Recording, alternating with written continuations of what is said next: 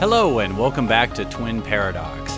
I'm King Everett Medlin, and what you're hearing is a sci fi trilogy I wrote four years ago under the pseudonym Purple Hazel. Twin Paradox follows my first podcast series entitled Deathwalker Colony, which is now a full length novel available for purchase on Amazon. Go online and check it out. It's on sale today in ebook format, as well as the first two books in the Rigel 12 series The Rise of New Australia and Return of Anarchy. Tonight we continue with Part 4 Heroes and Scapegoats. The decision to transfer Young Min Joe to the Matterpod section pays dividends almost immediately. Within months of reporting to duty, he detects one of the devices is mysteriously out of place. Were this to go unnoticed, Captain Stater and the rest of the crew would have had no idea why Nautilus was not awaiting their arrival at the rendezvous point in September 2106. It has even more dire implications for the overall success of their mission, however, especially in regard to their counterparts likely speeding toward them from Kapteyn b. Twin Paradox is a sci fi series encompassing three full length novels all of which will be read in their entirety during the coming weeks. You can go online and download the ebooks, or if you prefer, tune in and listen to me read them to you. So let's continue. Ladies and gentlemen, Twin Paradox Part 4 Heroes and Scapegoats. Chapter 21 Missing Link.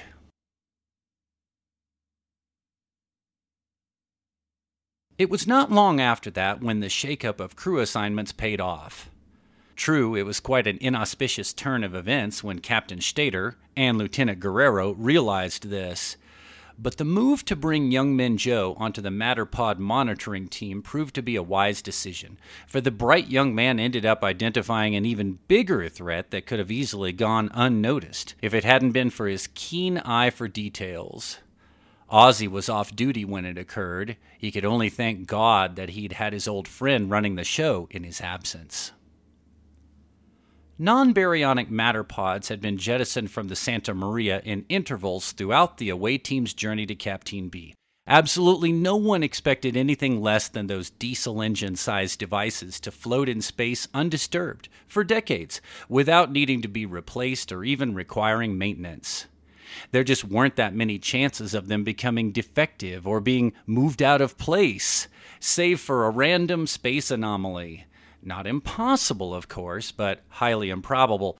Unfortunately for Santa Maria, and for that matter, the unsuspecting crew and captain of the approaching Nautilus, such an improbable event did occur, and when detected, there was nothing anyone could do.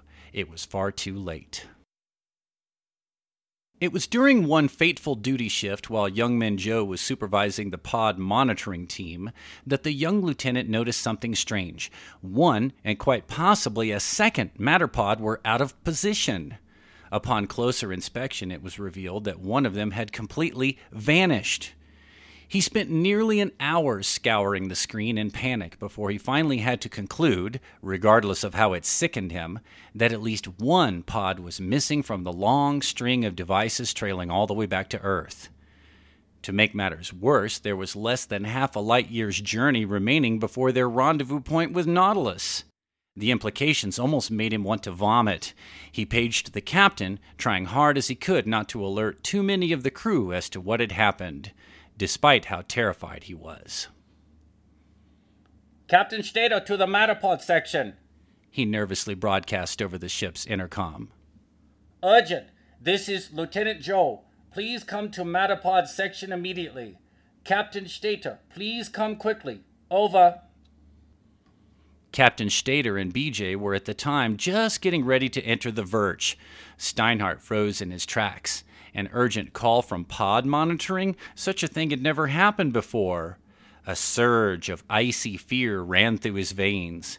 It electrified him like a pair of jumper cables sparking an old car battery. He got a pit in his stomach, then sprinted over to an intercom transmitter located in the VRC's lobby area, bounding over people seated awaiting their turn in one of the chambers. Didn't bother trying to reassure anyone that things were all right. This sounded like an emergency, and there was no time for pleasantries. Captain here. I'll be there straight away. Stand by. he uttered breathlessly into the speaker, then took off running. Within minutes, he had rushed across the ship to Young Min's post, and by the time he'd arrived, Young Min was in a panic. Ozzy Guerrero had been dining with Shamiso in the mess hall right about that same time. He'd also heard the page and sensed it was something big. He arrived only a few minutes after the captain. Report, Lieutenant! exclaimed the captain excitedly. He could only hope it wasn't terrible news, yet he could see in his young officer's eyes that circumstances were bleak. His shoulders slumped as he stood anxiously, gasping from the half kilometer long sprint through ship corridors and hallways to get to Young Min's section. Yes, it was as bad as he possibly could have envisioned. He was still panting when Lieutenant Guerrero got there minutes later. One of the pods, sir, stammered Lieutenant Joe. It's missing. Could be two of them. I'm not sure. Missing? repeated Steinhardt. Was zum Teufel? How in hell could that happen? Young Min Joe could only shrug his shoulders defeatedly. Matter pods had been spaced apart every one quarter of a light year. A light year is roughly 9 trillion 460 billion 730 million 472,580 kilometers long. This meant every 2.365 trillion kilometers, the Santa Maria's away team had been launching the devices all the way to Kapteyn b. For one relatively tiny matter pod, given the immensity of space, to be knocked out of place, the chances were slim to none. That two pods could actually be out of place was preposterous, but it seemed to young Min Joe that this had somehow happened. It boggled the mind. One was surely gone, though, and there was no way of identifying either which direction it had gone or whether it was even functioning. Whatever had happened to it, the force of impact had swept it away and it would likely never be found. This could only lead to two possible conclusions. Either the pod had been destroyed or the pod had been carried away by interstellar debris still functioning. Between the two alternatives, the three officers standing in a group of confused and quite anxious crewmates could only hope it was the previous. For example, if the pod had been demolished by a hurtling comet, meteoroid, asteroid, or whatever else might be in the vicinity, then Nautilus would simply come out of its disrupted warp bubble to find it was in the middle of deep space, with only auxiliary power to propel itself. If this happened, it would then have to travel at one tenth light speed and arrive at the next matter pod in about two and a half years. Only then could the crew reactivate the ship's ADM drive, program a new destination into its computer, and continue on toward a new rendezvous point. Steinhardt knew of the giant ship's capabilities because he had studied its backup propulsion system three and a half years earlier, when the Santa Maria had secured the message pod from space program in Kapteyn b's orbit. The other alternative was unthinkable, and the captain quashed any further discussion of it. What if the matter pod was still active? Could it have been carried by some unknown object many millions of kilometers away from the original pod line and still be functional? If so, the consequences could be catastrophic for not just the Nautilus, but the Santa Maria as well. If that happened, the Nautilus would divert its course and end up way out in infinite unknown space, with its captain having no idea where he was, nor how to get back home. Using nothing but its auxiliary propulsion system, the crew of Nautilus could spend several years in space puttering along toward Earth desperately attempting to reacquire the trail of non baryonic matter conversion devices. Only God, in His great mercy, could save them from a very long journey home.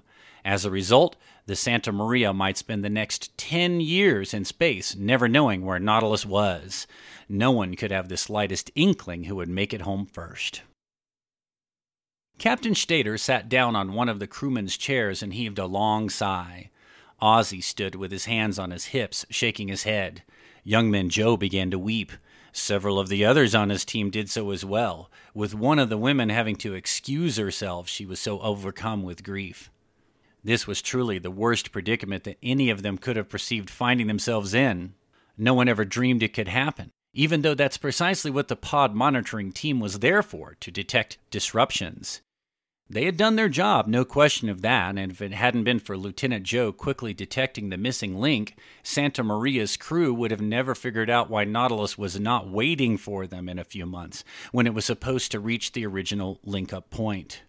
What's more, and Captain Stater was quick to note this, Lieutenant Joe may very well have saved the Nautilus as well. Thinking fast, Captain Stater flew into action, bravely barking orders like some World War II commandant.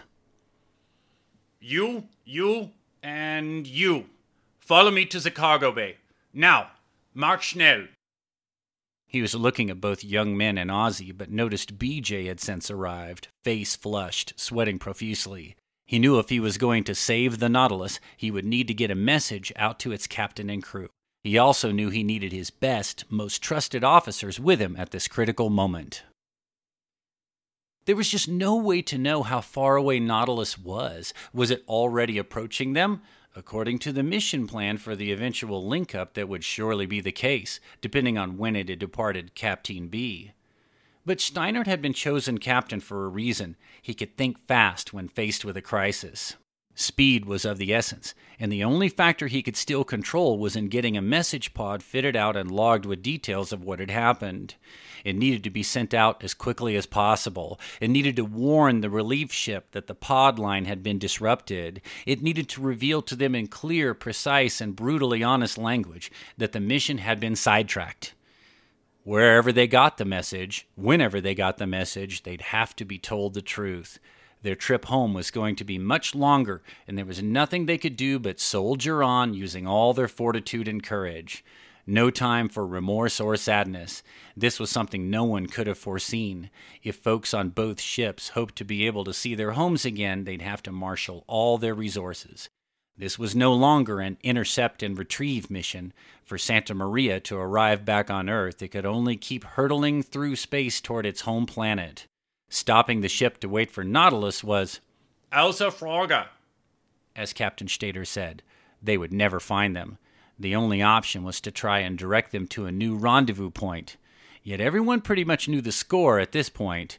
If there was a second pod out of place or destroyed, Nautilus would be out there chugging along at one tenth light speed for many, many years before reestablishing a path home. That would mean a link up with Santa Maria was unrealistic. Steinhardt realized this and told them so in no uncertain terms. So, as we all understand, all we can do is launch a message pod when we get to the next device location, he told them upon arrival in the cargo bay. He had chosen this location to speak privately. Meanwhile, we'll send several more in the most likely directions the missing pod might have been diverted. Can we deduce this with our ship's computers? He asked. BJ nodded.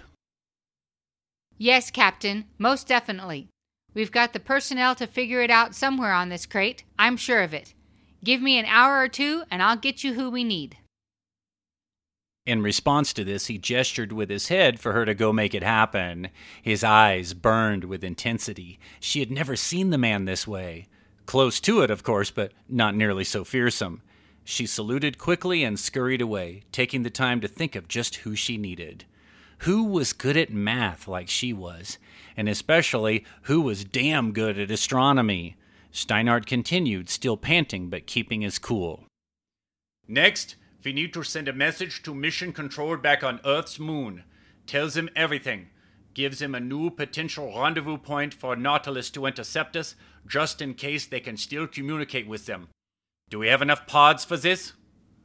Ozzy fielded that one. Yes, Captain. We have uh, five left, I believe, but I'll confirm that. To this, Steinhardt sighed and replied, Good.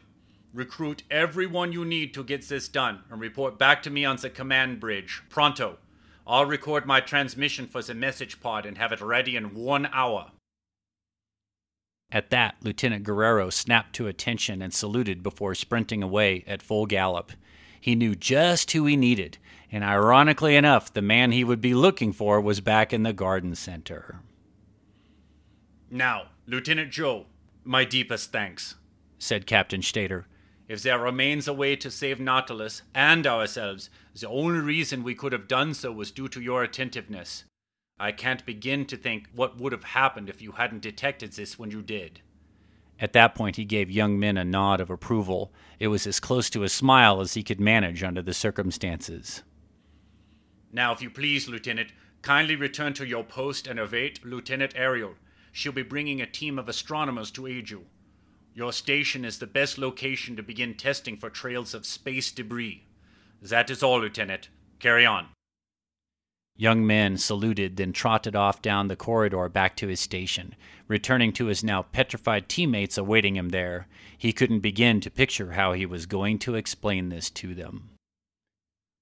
Only Captain Stater remained after that, standing alone, sulking in the middle of that massive cargo bay, muttering under his breath. He looked up at the ceiling as though it were heaven above and sighed deeply. The weight of the universe was now thrust upon his shoulders.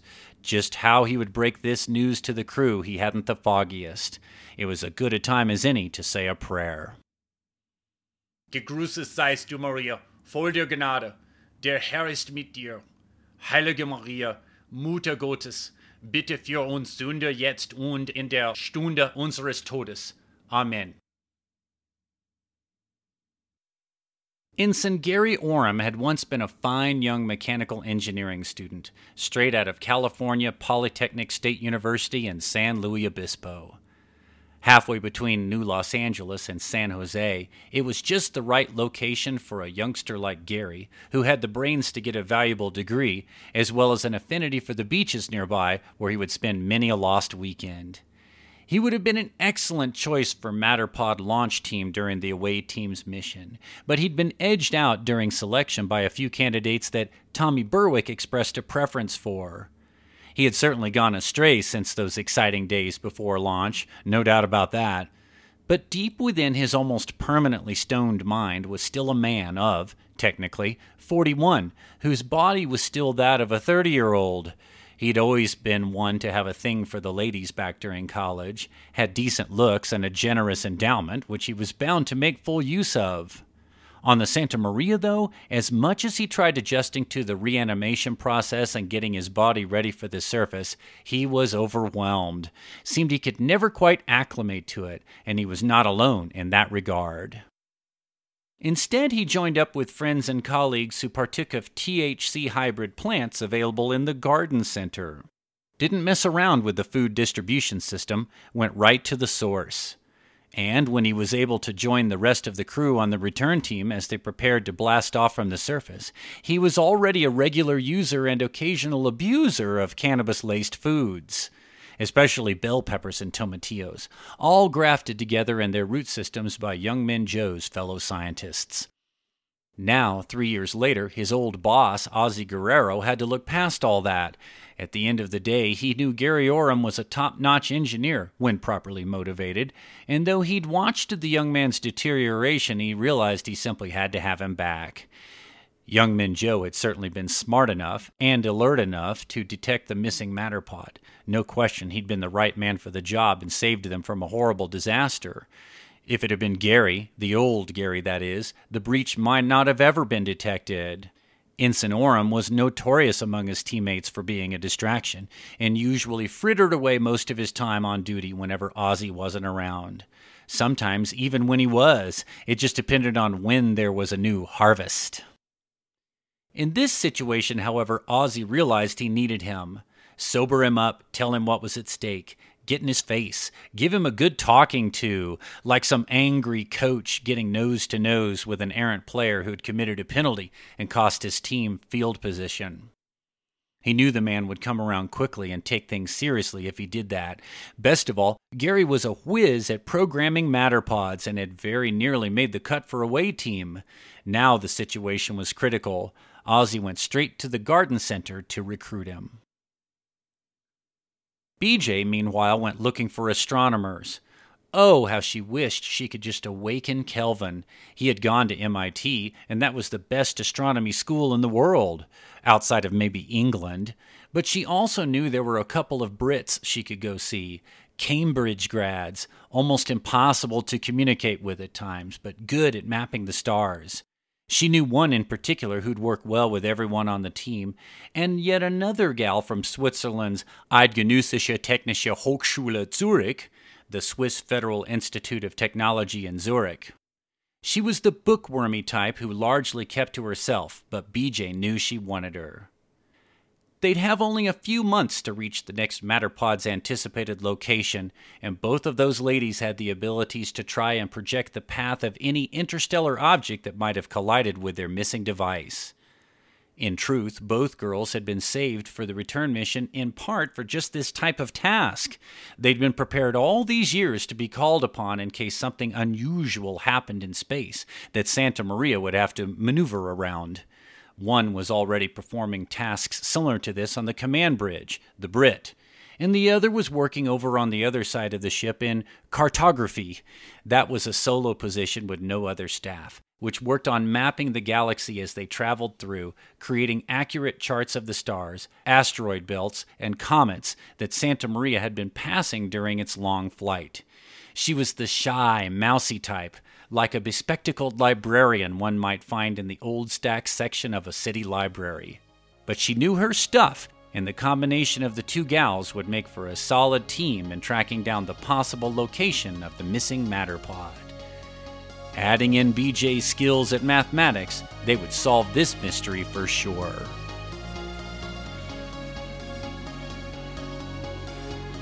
This concludes tonight's podcast of Twin Paradox Chapter 21 Missing Link. I hope you enjoyed it. Watch for episode 22, which I'll be posting very soon.